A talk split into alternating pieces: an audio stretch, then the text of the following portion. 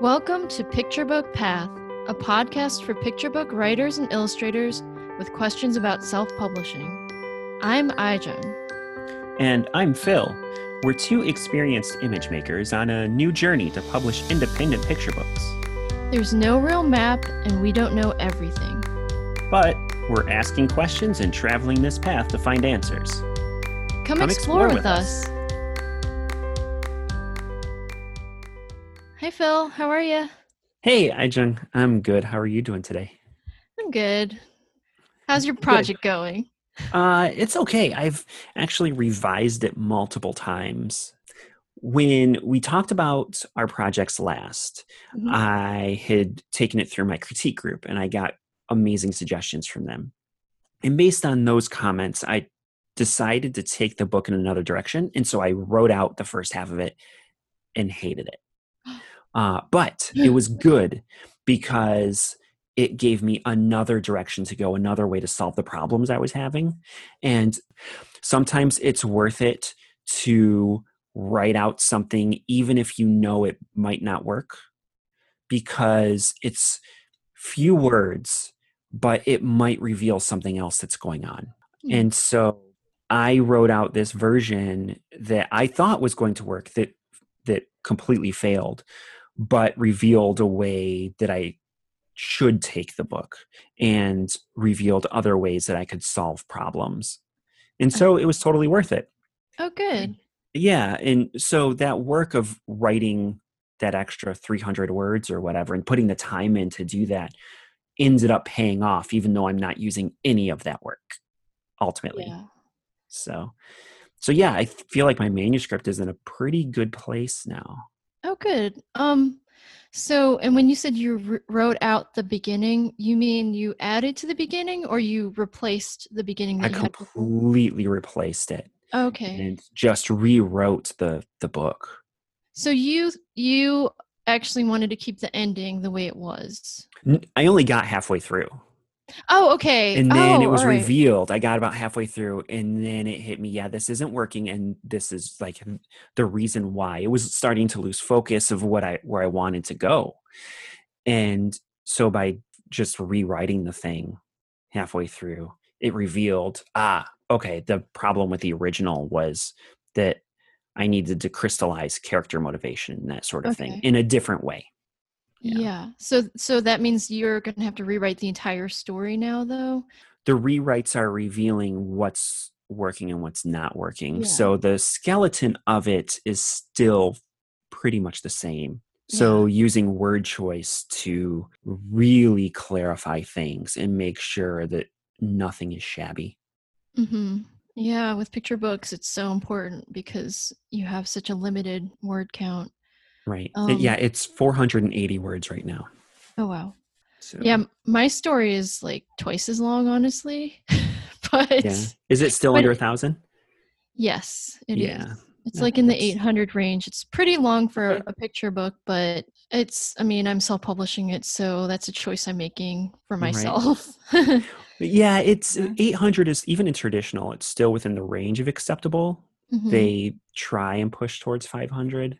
Yeah. but under a thousand is still pretty accepted. I mean, I've heard like three to 500 is, is a good amount. And I tend to like, um, sometimes I like stories with more complexity and it's, it's really hard for me to do that with, with so little words. Mhm. So, um, not that you can't make it complex with a few words, but it's a little different. How about you with your project? What's happening? So, last time that we talked, I had talked about maybe taking a, a little break. And so I I did take a break. Um I think I was a little bit tired out because I had done a bunch of work. I had finished up one of the more complex spreads that I'll probably do in the book. Um and I was just like maybe a little burnt out by just the whole process. So I wasn't sure if I was going to take like a much longer break and, and try to do something else for a little bit, but I ended up actually just taking like four days and really not not really working on anything in particular, Mm. um, and definitely not working on my book at all. And then I was also experimenting because I was really inspired by our conversation on how to organize. ourselves. And I went back to a book that I'd read several years ago that really helped me. And it's called The Now Habit by Neil Fiore. I'm not familiar with that one. I, I like that one. He talks about procrastination and some of the psychological reasons behind it. Oh, Um, yeah, so it's not like a book that shames you into saying, you know, like you just gotta work, just do it, you know, because Right. actually that doesn't always help if you're having problems with that. Just doing it isn't isn't easy. So Mhm. yeah, so some of the you know some of the issues could be you know fear of failure, fear of fear of judgment. So if you don't finish your project, it can't be judged by anyone. Right. and you're like delay you're delaying it's still not a good tactic per se but you're delaying that fear from you know actually realizing itself. Um, there's different things like that but the thing that helps me a lot is this thing called the unschedule. And so his other theory is that if you're doing something that requires a lot of work such as writing a thesis or you know working on children's book that Right, would take a long time. If you think of it like this is all work and no play you're just going to be like totally overwhelmed and not not really want to work on it. I created my own sort of excel blank spreadsheet of the days of the week and every um like a cell for every hour of the day starting wow. at 7 a.m yeah till midnight and i actually did this before several years ago. It really helped me then and i just kind of went away from it because actually i think that my work ethic got a lot better because of it but i have to have a little more discipline with this project. And so the one of the big things is on your schedule you actually pencil in the recreation that you're going to do. Like are you going to watch a movie? Are you going to Oh, interesting. go out with friends or whatever? You you pencil that into your schedule in the the hourly blocks and and you stick to them you don't i mean yeah sometimes things are going to change around but and then when you do work quality work on your project not just like dawdling on the internet and then i'm doing a few working minutes here or there. Just like you're really focusing like in half hour increments was his suggestion. And then you add up your hours at the end of the day. And the other thing that's that helped me was um i don't always do this but i'm trying to get in this habit um before you do anything fun you try to put in half an hour of work Ah. so and that way it's like a reward for the work that you did and it creates like a, a nice feedback loop rather than oh i can't i can't focus i'm just going to watch tv which creates like okay if i don't feel like focusing i'm going to do something fun you know Right. you're associating work with something enjoyable afterwards Yeah.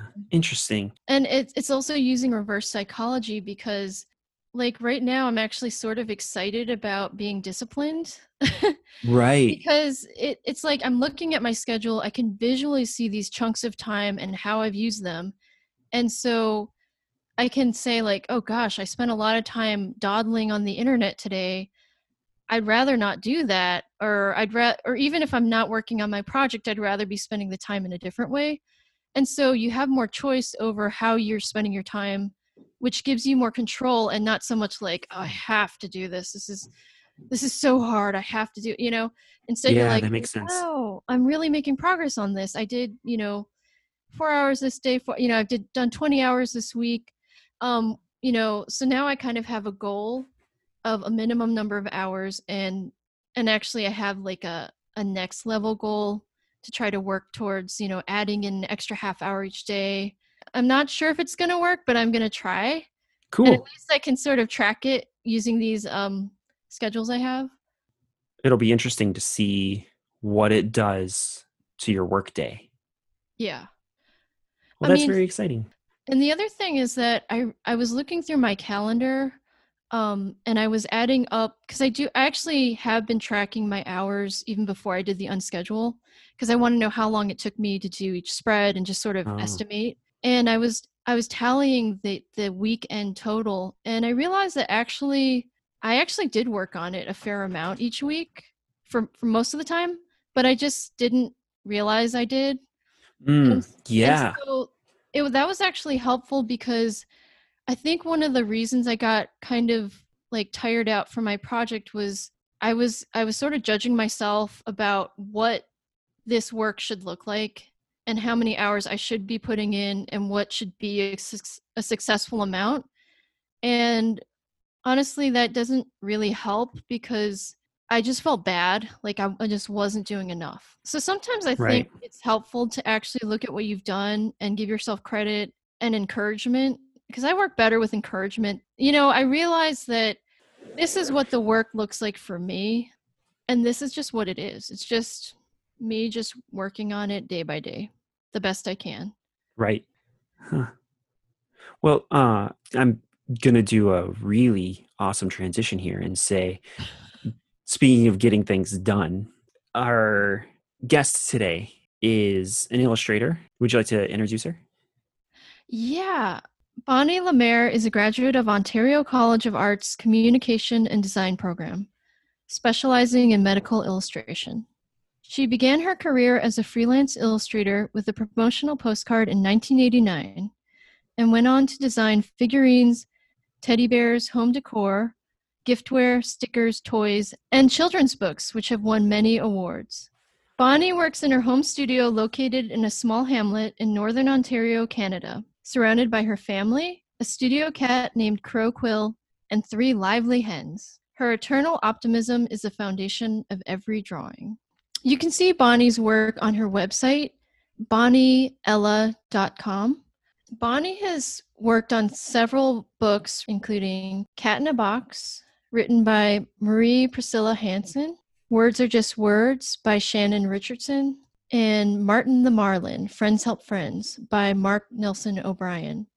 She just completed her debut as author and illustrator with Little Leo Loves Hockey, and her book Chicken or the Egg, which she also wrote and illustrated, is soon to come out. Bonnie has a very uh, fun and quirky style. Her characters are very lively, and there's a lot of movement in her colorful illustrations.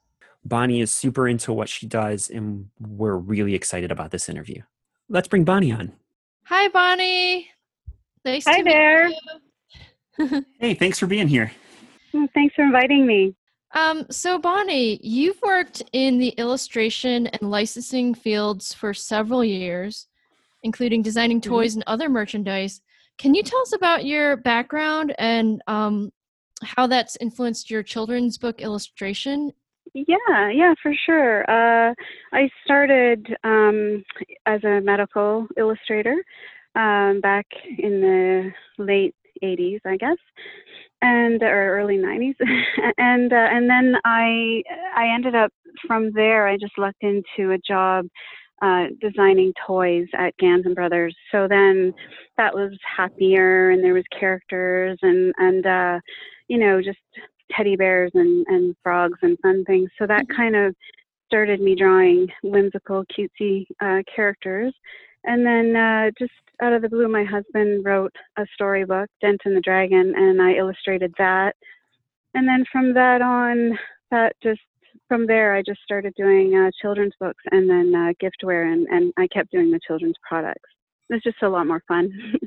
So designing toys and things, that was actually what sparked the children's book path for you? Yeah, yeah, for sure. Yeah, because uh, we had to do packaging and uh, create little storylines for the figurine lines.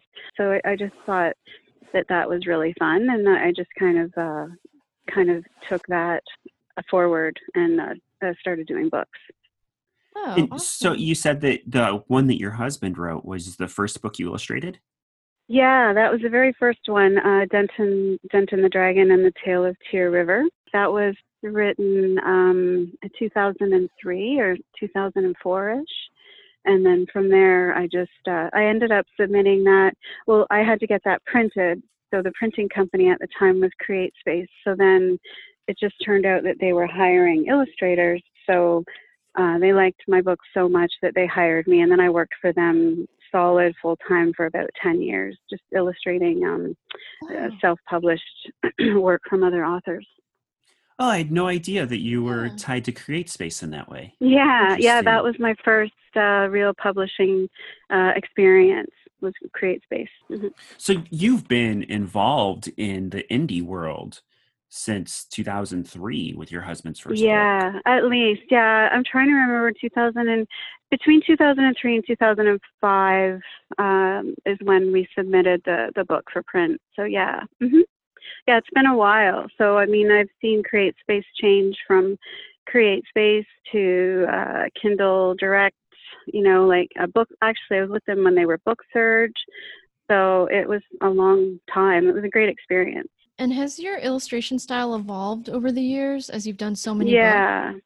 Yeah for sure. Um, i don't do a lot of traditional work anymore. I, I work uh, mainly um, digital although i still draw the pictures by hand and then they're put uh, they're scanned into the computer and then i paint them digitally. So it's definitely evolved. I, I mean i'd like to say i got better you know more experience and i learn more as i go and i've had to do a gazillion characters. So um, yeah just with all that experience i think anyone would get better When I looked at your website, I noticed like it's a really clear and beautifully laid out website.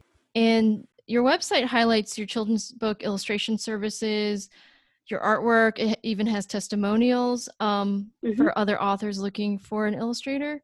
Um, Do Mhm. you have any tips for how to create a website or like, you know, does your website draw on a lot of business? And what would you say about creating a website? Um, I think as long as it's easy to navigate, and um, I often say to use a lot of white space in behind your work, um, just so that your work pops. Uh, I guess it's, I suppose it depends on the artist's work, but in my case, white space is better because I use a lot of color and there's often a lot of detail in the pieces. But um, as long as it's easy to navigate and not too much, um, I do so much other work like uh, giftware and uh, stationery, uh, seasonal uh, product, but I don't put that on my website because I just want to streamline it for one for one product, which is my uh, children's book services. So um, as long you know, as long as it's streamlined, easy to navigate, bright, and shows your best work, I think that uh, it'll be successful. It totally do makes you- sense. Do you get a lot of um, you know, people looking for work because they found your website or Yeah, yeah. I use my website more as a um, go to my website and look at my style more. Um, so I I don't know. Uh, I think the search engines are are doing well, um, but they have to know who I am first. So um, they usually find me through different Facebook forums. Um, I'm in a lot of those uh, indie children's book Facebook um, forums, and then there's about three that I'm involved in, and there's just a ton of uh, illustrators and authors, publishers, and we all just chat and and learn from each other. And a lot of times, authors are looking for illustrators, so um, we'll all post our websites, and then you know they'll they'll find us that way. So uh, I use it more of uh, just letting people know the type of work I do, and then of course just to kind of outline um, how the process is, because a lot of people have questions on what to start with, because uh, they're new authors. Yeah, I liked on your website how you had a section that had all the points of how to work with you and all the steps that you would take hmm with an yeah. author. Yeah, it can be a little overwhelming because, I mean, it's hard enough to write a book, let alone just all of the stuff that an author has to do next. Like, I just finished my own book just in February, and there's just so much involved, so much to it that, um, you know, if you're just starting out as a writer, it's nice to have someone with that experience or even just a guideline of what to do. What are some of the questions that you find from authors, like from as the illustrator side of things? You know, an author's just coming to you with a manuscript. First of all, they want to know your price points, and then they want to know what to start with. Uh, a lot of times, they don't have a vision. Like they'll just they'll have their story, and then they they don't really know how to put it together page to page. So I often I'll help them go through it by doing um, a, more of a, a wordy or a, like a synopsis and where I see the illustrations. So left side, right side, full spread, this and that. And then from that, we chat about, um, okay, well, maybe that's too many illustrations or let's add some more. Um, and then they, and then they just say, okay, go ahead and start. So then I would go and I would illustrate the, the storyboard and then and then show them that. So it's very it's a visual process. I I mean it has to be because the the pictures are what kind of um, gets the eye of the children. So um, so it has to start visually. And you said um, you have them write a synopsis for each spread. Is that Mhm. of what they that. want of the Yeah. what they want to show in the spread? Yep. Yeah. So I'll read their manuscript. I'll go through it, and I'll kind of I'll um I'll split it up into stanzas or into different pages. So I'll say, okay, well this verse can go on the left side, and then we'll draw this with that, and then the next verse uh, let's go on the right side, and then we want to create some suspense. So let's leave something hanging here, and we'll draw this. So I kind of illustrate it all out for them and then they know what what everything's going to look like in the end And I'm sorry, did you say um, when you do that process, you're you're doing the storyboards at that point? yeah or- yeah i do a little bit of both so Mhm.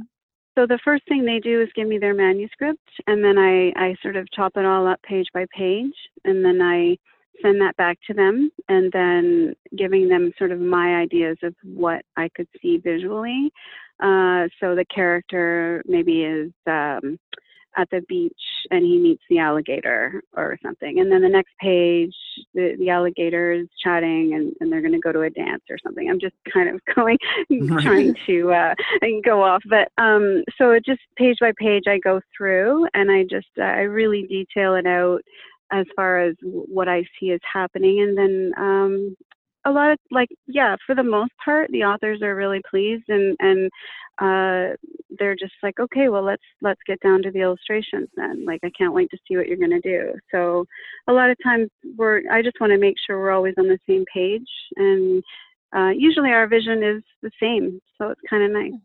this process you're describing kind of involves you doing all the pagination. How much do you like authors to kind of dictate what's on a page versus where you're breaking up how the manuscript should flow Mm. I would. I like to just do it. Um, I mean, obviously, it's their project. Uh, I, ultimately, I want them to be happy. So they'll come back and say, "Oh, can we add this character?" Or, you know, and then just go from there. But I kind of like to have leeway because I I have done it for so long that I can. right. I don't want to be put into a box where I can't kind of add those fun things because a lot of times the authors wouldn't think of that and for like a lot of times the authors will say oh my gosh i love that you put this in or i love that you put the bird in the tree or you know i put little quirky details in there just to kind of make kids laugh and kids really notice those things Mhm. i'm all about the silliness and the fun at story time so Yeah, Oh, totally. that's cool. Mhm. So, if an author comes to you in a perfect world, what are some things, um, or actually not in a perfect world? If it if it's not a perfect world, and they come to you, and you know maybe there's some misconceptions they have, or what what should authors keep in mind when working with an illustrator that you would love for to happen? You know, and what are some of the maybe Um, common well mistakes you know authors make? Yeah, I think the most the, the thing that that authors should keep in mind is we're not um, robots. We we uh, you know we do have imaginations, and that's why we do what we do. That's why we're good at our jobs. So um, I think authors need to sort of um, let their story go and, and put it in the hands of us because that's why they hired us and um and that when that happens it's really great like but i mean i've had authors that are very much okay do this this and this and um you know and they give me paragraphs that i have to illustrate. That's okay um but i also want to be allowed to do my own you know put myself into it too because i think that's what makes it better. Well, it comes down to collaboration and trust between creative exactly yeah it's a huge thing in- in trust and i mean it's not even so much a, it's a partnership because in the end it is the author's work it's the author's story but i like i i don't have a huge ego so i'm not you know gonna put myself in in that position but i just i just want them to trust me and and know that i'm going to do the best that i can do to make their project great and and just to make kids laugh and smile what would you like the author to kind of come to you with already? Yeah, I mean, just the character descriptions is all I need and their manuscript. So do you then, ever I was just going to say, then the discussion about, say, size and things like that just kind of happens naturally through the process. Oh, the the actual physical size of the, size of the book. Yeah, I I actually in reading the manuscript, I will um, uh, sort of recommend certain sizes, landscape format or vertical format, square format. I, I do often recommend square format or, or a larger type of book, but then that all comes down to the author's budget and uh, and the printing costs. So I'm I'm very flexible and and I often do I'll actually work high resolution. So if the author does at some point want to do a re a reprint of the book larger, then that's possible. So, Bonnie, how do you estimate your pricing for projects? And you don't have to tell me the ex- the exact numbers or anything, but what is your process for that? Fine. No, no, it's fine. I mean, it's always different, so I, I can't really give numbers anyways. Um, okay. I I do have standard prices per page, but it all comes down to um, double spread, single spread, spot illustrations, um, how many, and then I I do have package um, promotion prices too for des- graphic design, uh, the layout process, ebook design. So I mean, in the end, it all comes down to what the author is asking for, and the more they want, then it's like anything else. The the better the price they can get. Do you know what I mean? So Mm-hmm. if they want me to do the entire package, then I can I can give them certain deals um, in other aspects of the book. So like formatting or cover design or things like that. I can throw certain things in for a cheaper price. You, you kind of talked about how you start the process with paginating and deciding where the line breaks are, where the page turns are, all that sort of thing. So, at what point do you decide here's how many full page illustrations, here's how many double page spreads, here's you, you know, and Um, and kind of get into that if you're if you're charging per illustration. Yeah, Um, so and that's that's the thing. So I'll do the the largest amount, like I'll just I'll just go to town on on on what I see as making the book great and that might mean 30 illustrations. But then they'll come back and go, "Oh my goodness, can we cut that down to 25?" And I'd be, I'd be sure, let's do that.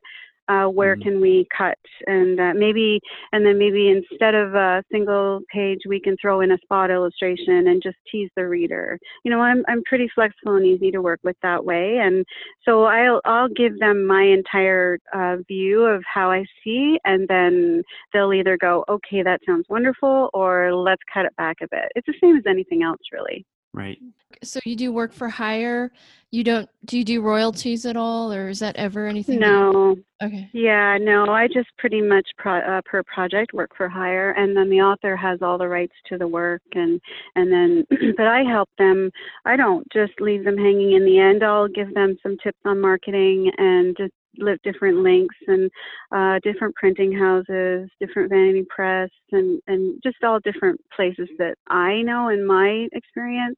And and I always tell them that I'm always as close as the computer. Like if they have questions, I have authors that I've worked with over the years that I would have done a book for them a couple of years ago, but then I might get an email from them and say, "Oh my goodness, um, you know, can I send this book to a new printer?" And I'll just reformat the book for the printer for them.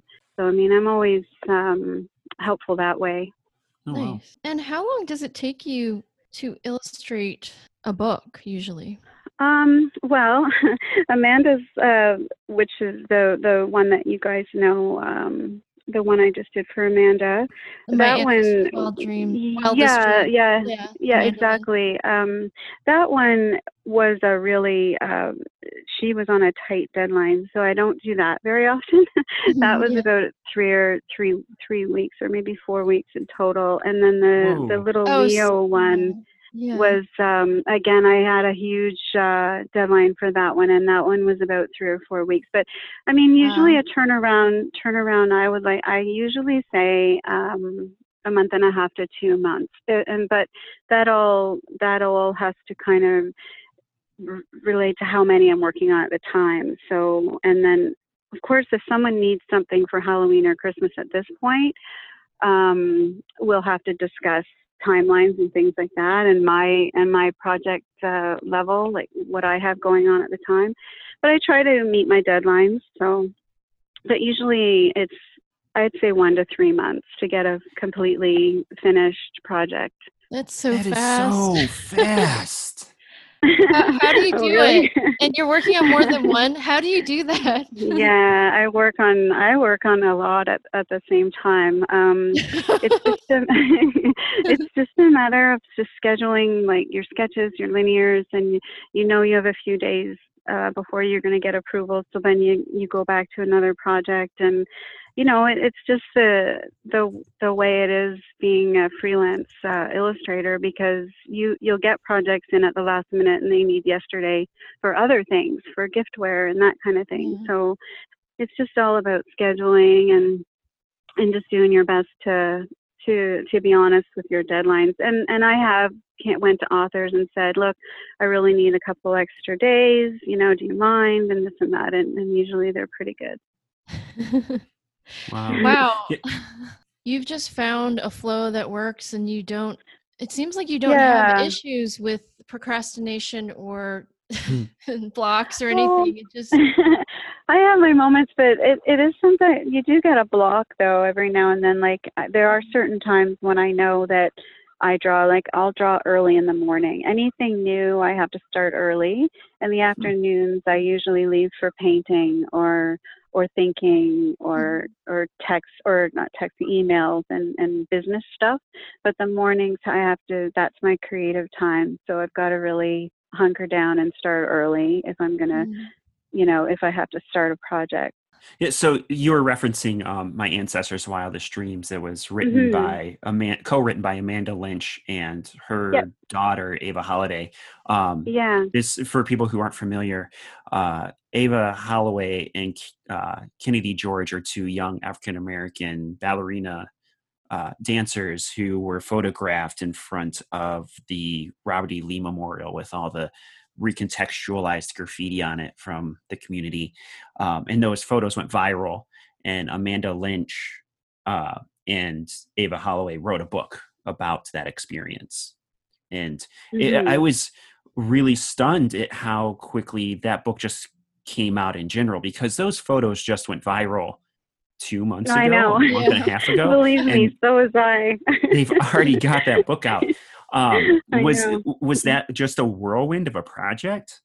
Yeah, it was. Um, and um, Amanda would write me, okay, so how's the progress? I'd be like, okay, it, it, I'll be sending you something soon. So, yeah, uh, but I mean, there weren't a whole lot of characters in that one. So, uh, that one, and it, it just flowed. I don't know. I, I think it was just kind of a, a really cute book, and it, it was, it really, it's, it, it had its own challenges, but it was just it just flowed really nicely. But one So- of the and things that I Amanda's great to work with.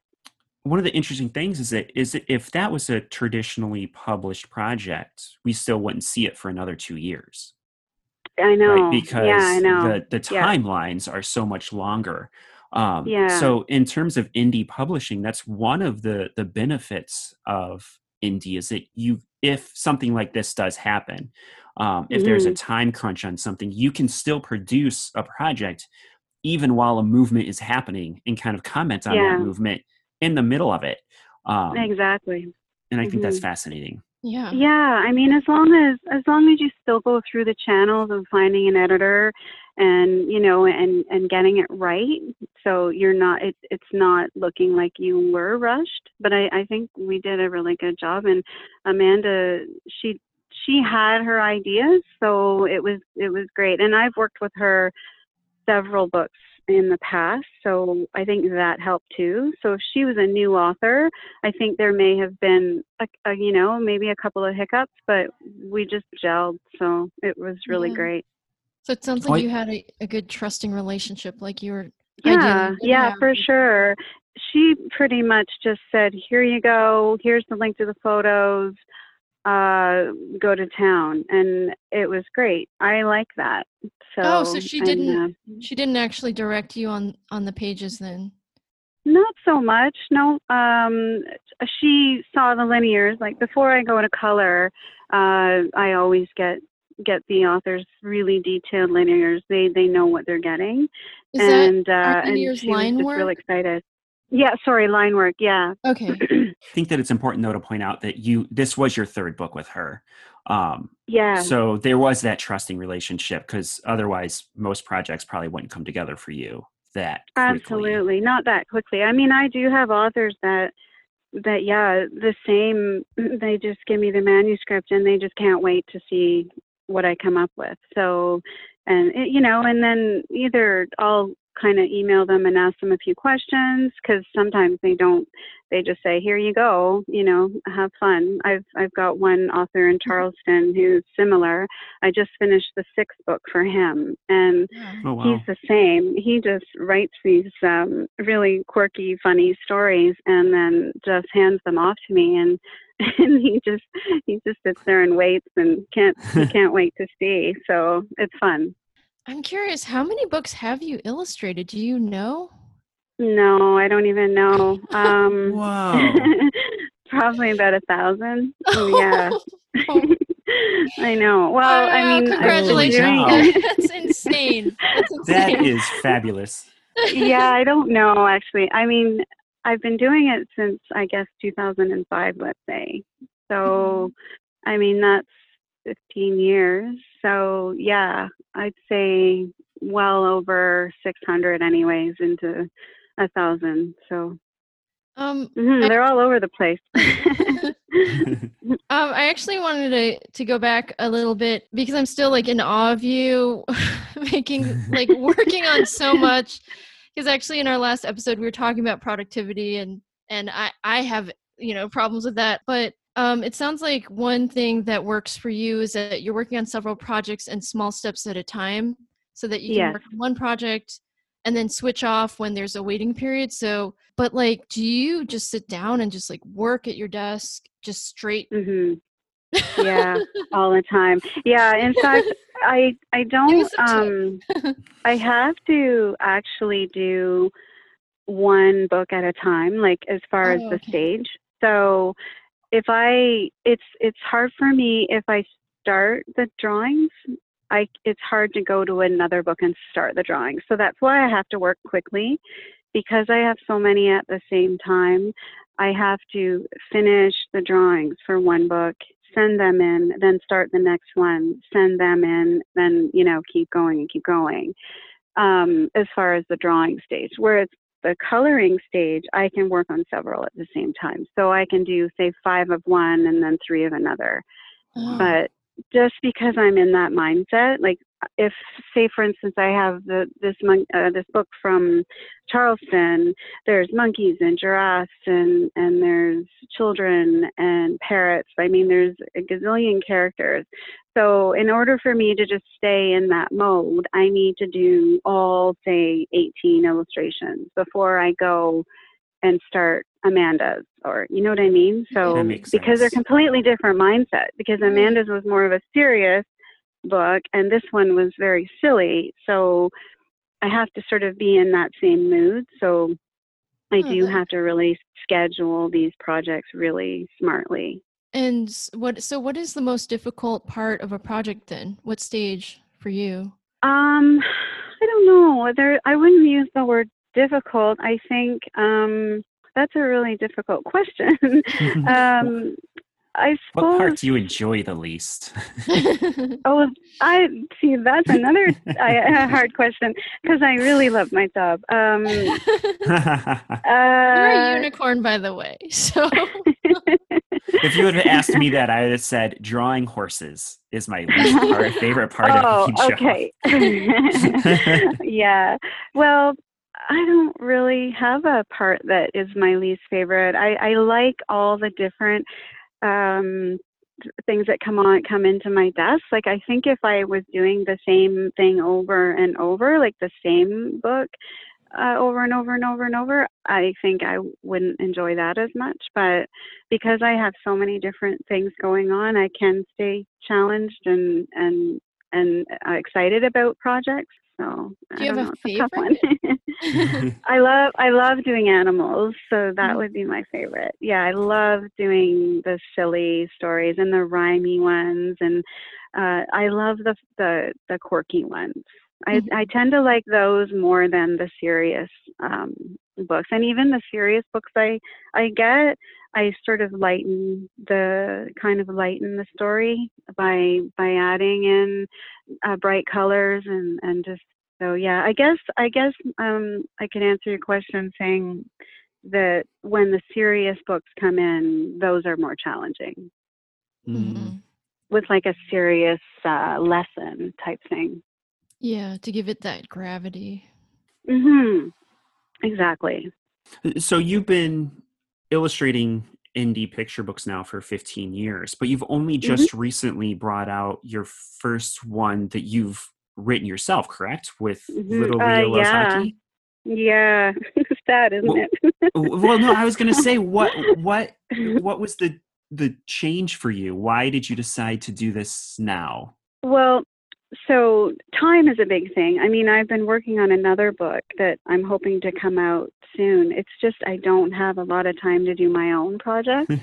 So I, I've I've written about four or five at this point myself, and I'd love to have those come out, but I I've got to work um, to make a living.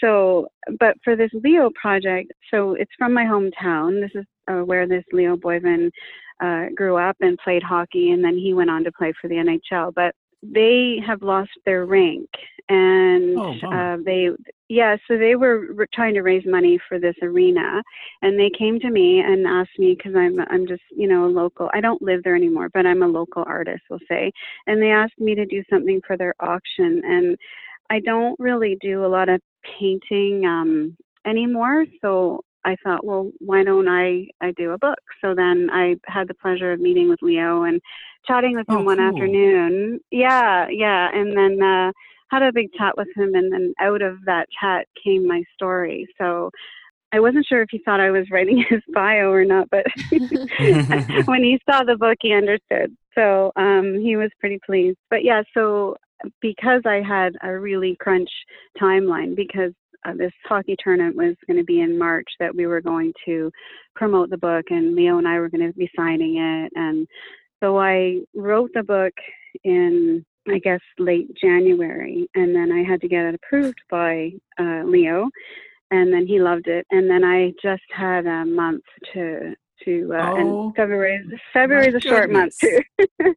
Believe me, there's only 28 days in February, so um, yeah, so that one I really um, I that was probably a record setting one for me because that one was a lot a lot of pages. I mean, you guys saw the book, yeah, so and they're all double page spreads. yeah, yeah, they are. So that one was a real time cruncher. Sadly, uh, the tournament and everything got canceled because of COVID. But um, Oh. I, yeah, so um, we were we were to have the tournament and the the book signing and the launch on the 17th, I think, and they closed everything down here on the 15th.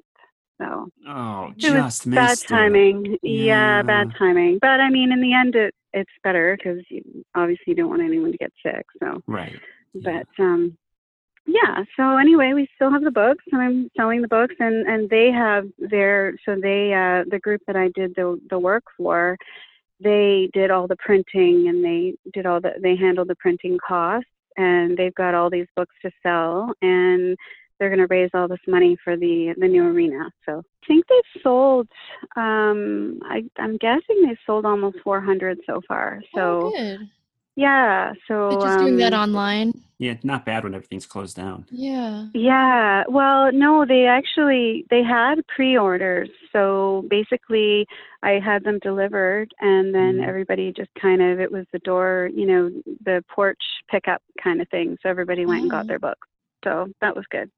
Can you talk a little bit about the the decision making um, for the compositions for that book? Because like like I mentioned earlier, everything is a double page spread in Mhm. that book, like um, Yeah. versus vignettes and things like that. I think um, I just wanted it to look very scenery like? And I mean, it is such a beautiful little town along Mhm. the river. I wanted to really bring those images in into the book. And as it is, a lot of the uh, the old timers that have read it used to play on on that particular pond, my dad included.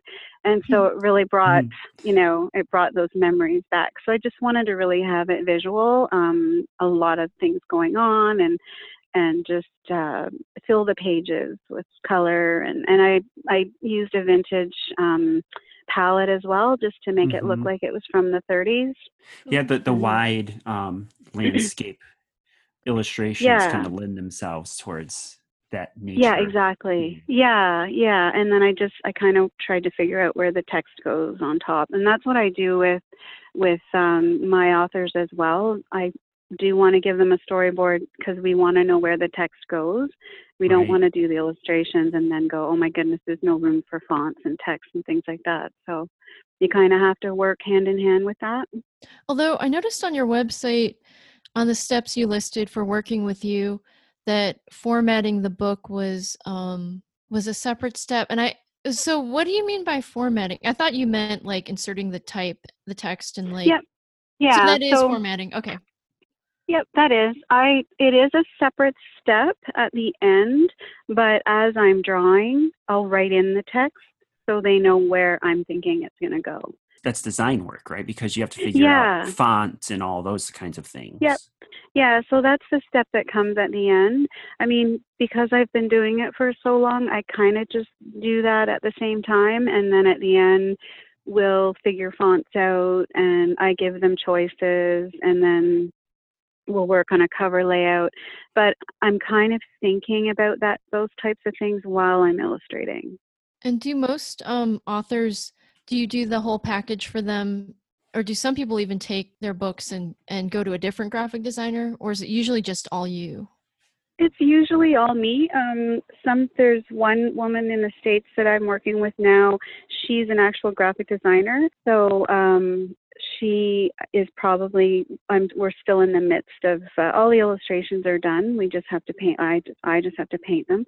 So she'll probably enjoy doing a little bit more of the formatting Mhm. herself, which is fine.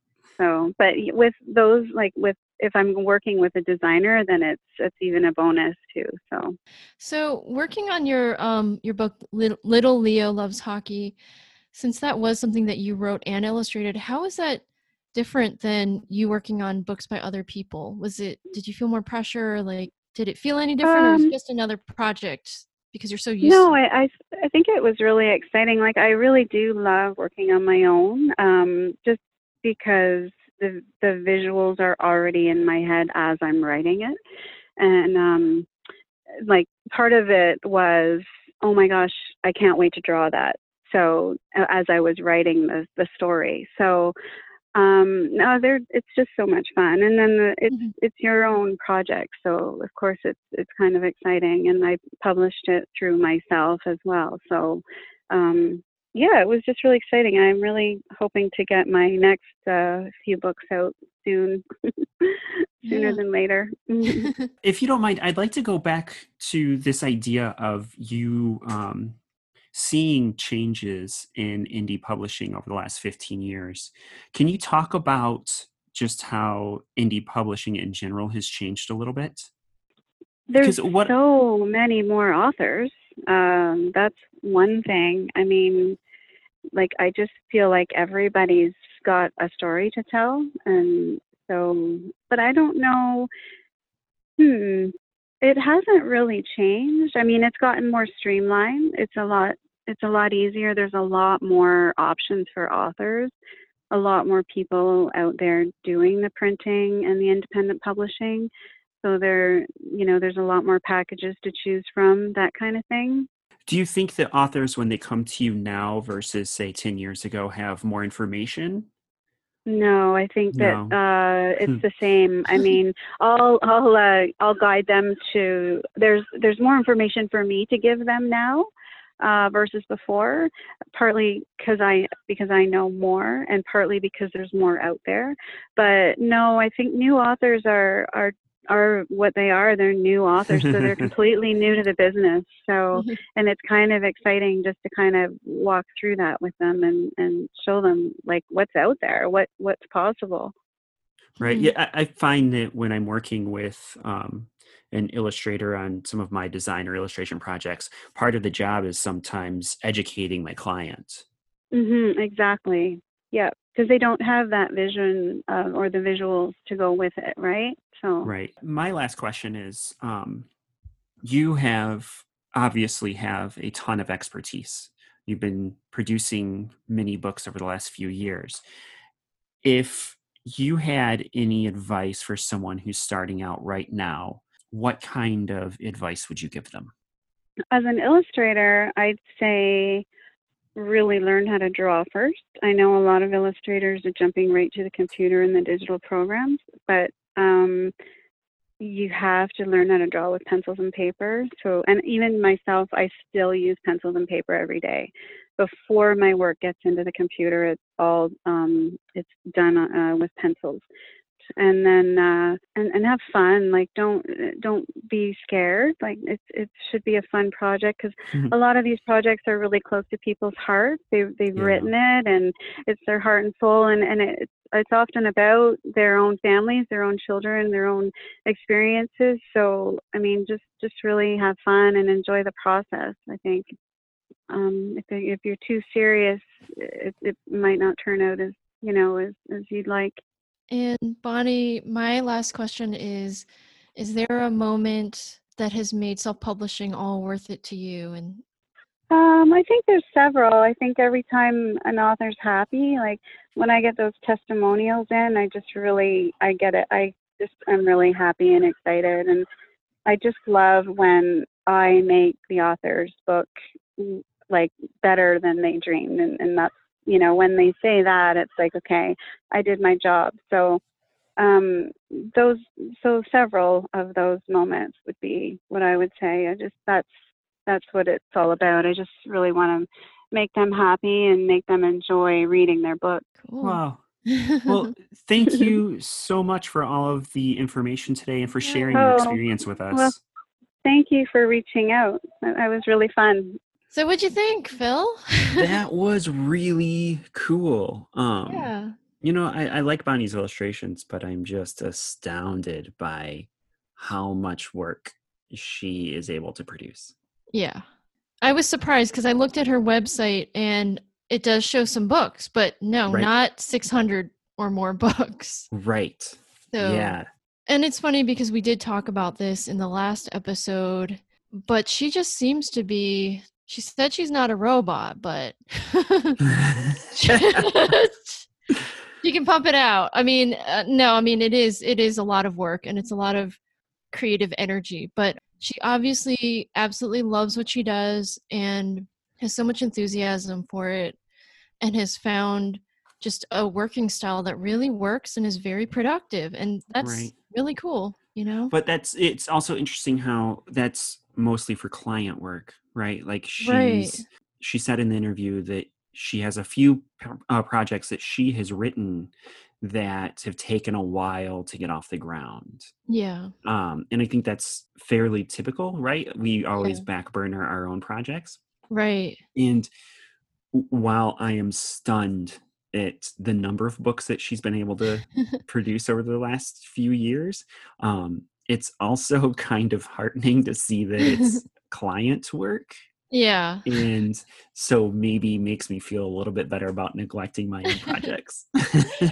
well uh, you know again like as we discussed you know we're all different not everyone has that kind of um maybe energy and drive in the same way or has has figured out what works best you know yes. um so and she did a lot of deadline driven client work when she was starting out And she Mhm. said that helped her um and when you have to do something you learn how to do it so Right. yeah i guess like but weirdly talking to her didn't make me feel that bad because i just want to keep in mind that we're all different you know Mhm. so that's okay like Yeah.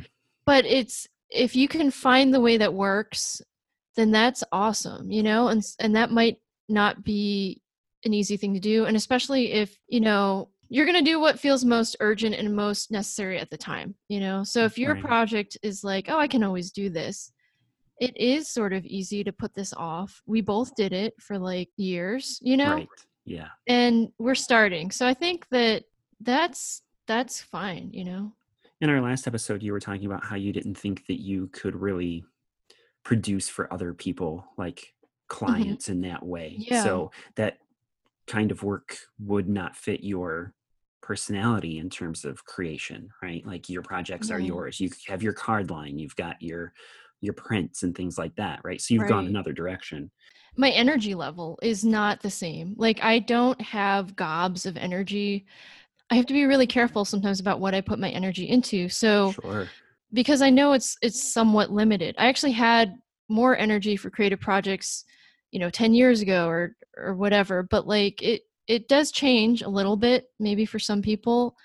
Uh for me, it's a little harder for me to keep on task, but I think finding what your personality is um, Mhm. It seems like Bonnie's personality really matches with her work ethic and everything. So, Yeah. I, I liked how approachable she was. yeah, you know like the way that she talks about walking her clients through the process right she clearly doesn't mind educating them on how things work yeah. and in a way you're not just hiring an illustrator right you're Mm-hmm. hiring someone that's going to help guide you through this thing and answer all those questions that you might have so Yeah, it's funny because like when you're on the other end and you're being commissioned to do something, sometimes you forget that like, oh, this really matters to someone else. Like for me, it's a job. For them, it's like their life's work or whatever, you know? for And me that- I, I sometimes forget what i didn't know Yeah, you yeah, know what that's i true. mean so Mhm. um, it's easy to kind of once you really know something um, to just live with that knowledge and forget that other people don't have it. Yeah, and so being able to kind of educate people along the way is really good. She seemed very generous with her, um, you know, yeah. understanding being excited for them for her clients understanding where they're coming from and how to you know how to walk them through that. I mean that speaks to her success. I mean she's obviously Yeah. very good at, at what she does and um, Right. has a rapport with people so. All right. Well thanks for being here again ijunk yeah thank you. And we're always open to suggestions for guests or topics. Email us at picturebookpath at gmail.com and we will see you next time.